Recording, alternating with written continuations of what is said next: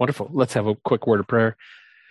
Our gracious God and Heavenly Father, as we open up your word and look into it, and we ponder and meditate upon the life of one of the saints of old, Lord, open our hearts, speak to us, and have us to learn what you would have us to learn this day.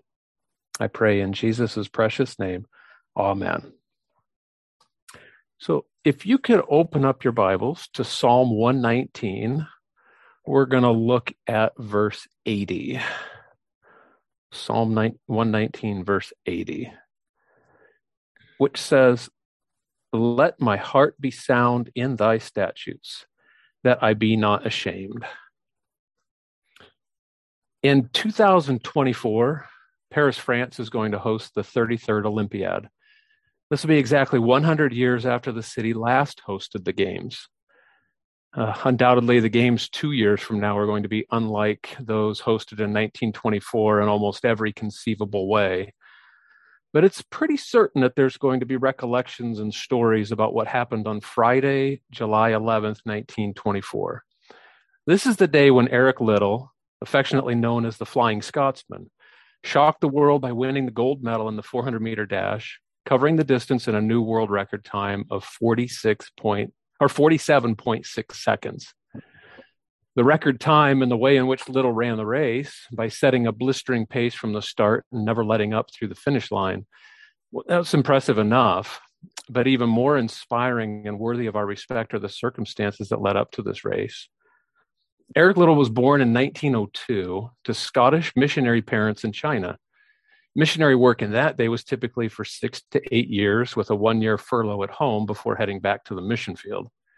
While on furlough in 1908, Eric and his older brother Rob were enrolled in the school for Sons of Missionaries, and shortly after, their parents returned to China without them to continue their missionary work. Eric and Rob both excelled in sports during their time in school, and they both later enrolled at Edinburgh University. Eric continued his athletic pursuits and became a standout runner at Edinburgh. I couldn't find any details on Eric's salvation experience, but there are certainly quotes and actions that point to him being converted during his time at school. On one occasion, Liddell was asked by a reporter about the secret to his athletic success. Liddell replied, It's the three sevens. Confused by what he was referencing, Eric said, It's the seventh verse of the seventh chapter of the seventh book of the New Testament which would be 1 Corinthians 7 7. For I would that all men were even as I myself, but every man hath his proper gift of God, one after this manner and another after that. Another quote from Eric that I found reads God used the law like a skillful physician to bring my sore to a head in order that he might heal. The law was not a means of salvation, but only a means to show the need for salvation.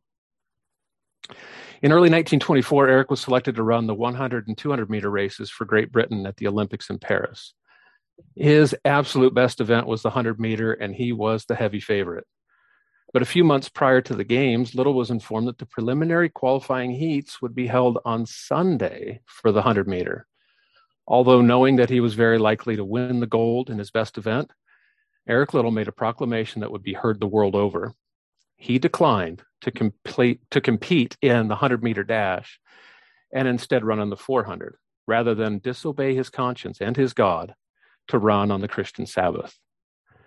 In the few short months prior to the Olympics, he would have to train for an entirely different race, not a simple task, given his competitors in that event had been training for years.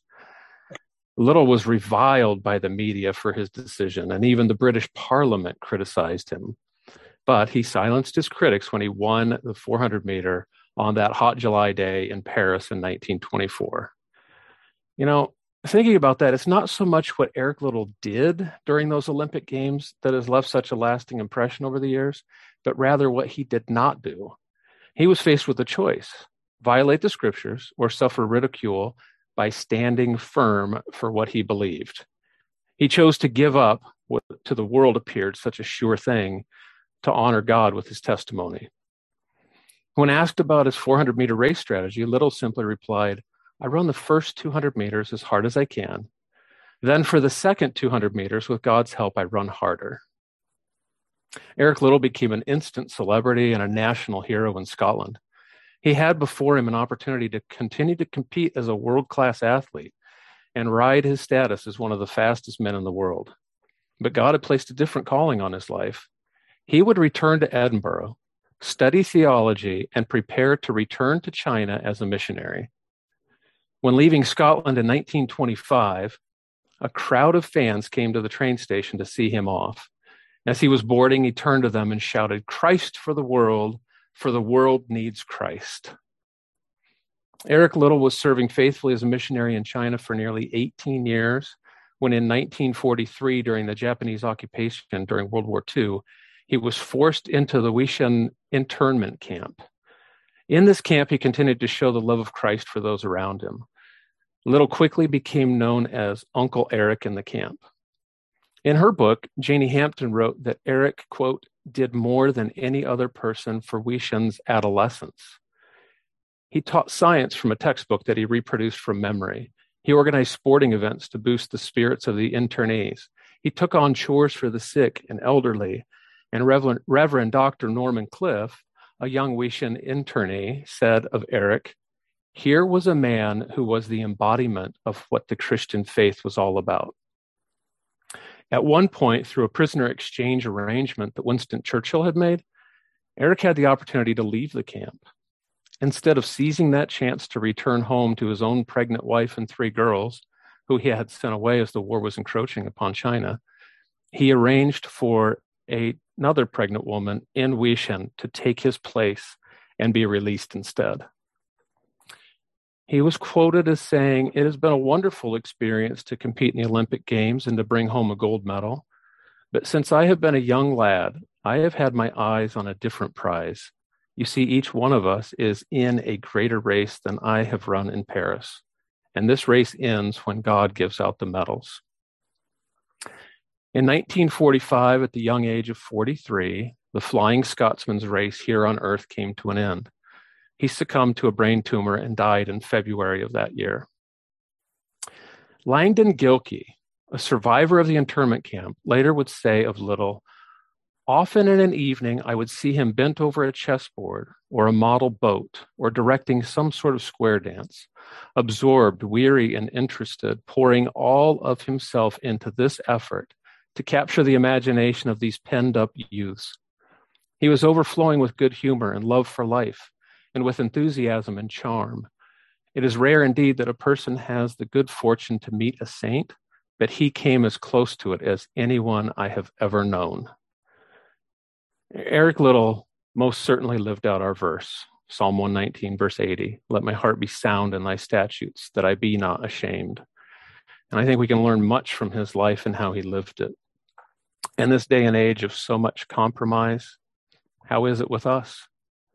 Is there anything in the scriptures that we are ashamed of? What are we willing to compromise on? What worldly shame and humiliation are we willing to endure for Christ's sake and glory? And how are we running our Christian race?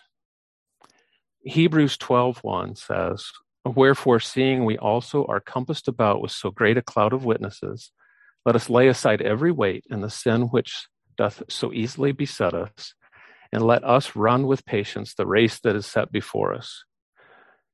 I have one final quote from Eric Liddell that I think is so appropriate as we seek to live victorious for God alone. Victory over all the circumstances of life comes not by might nor by power, but by a practical confidence in God and by allowing His Spirit to dwell in our hearts and control our actions and emotions. Learn in the day of days of ease and comfort to think in terms of the prayer that follows, so that when the days of hardship come, you will be fully prepared and equipped to meet them. O Heavenly Father, let my heart be sound in thy statutes, that I be not ashamed. Amen.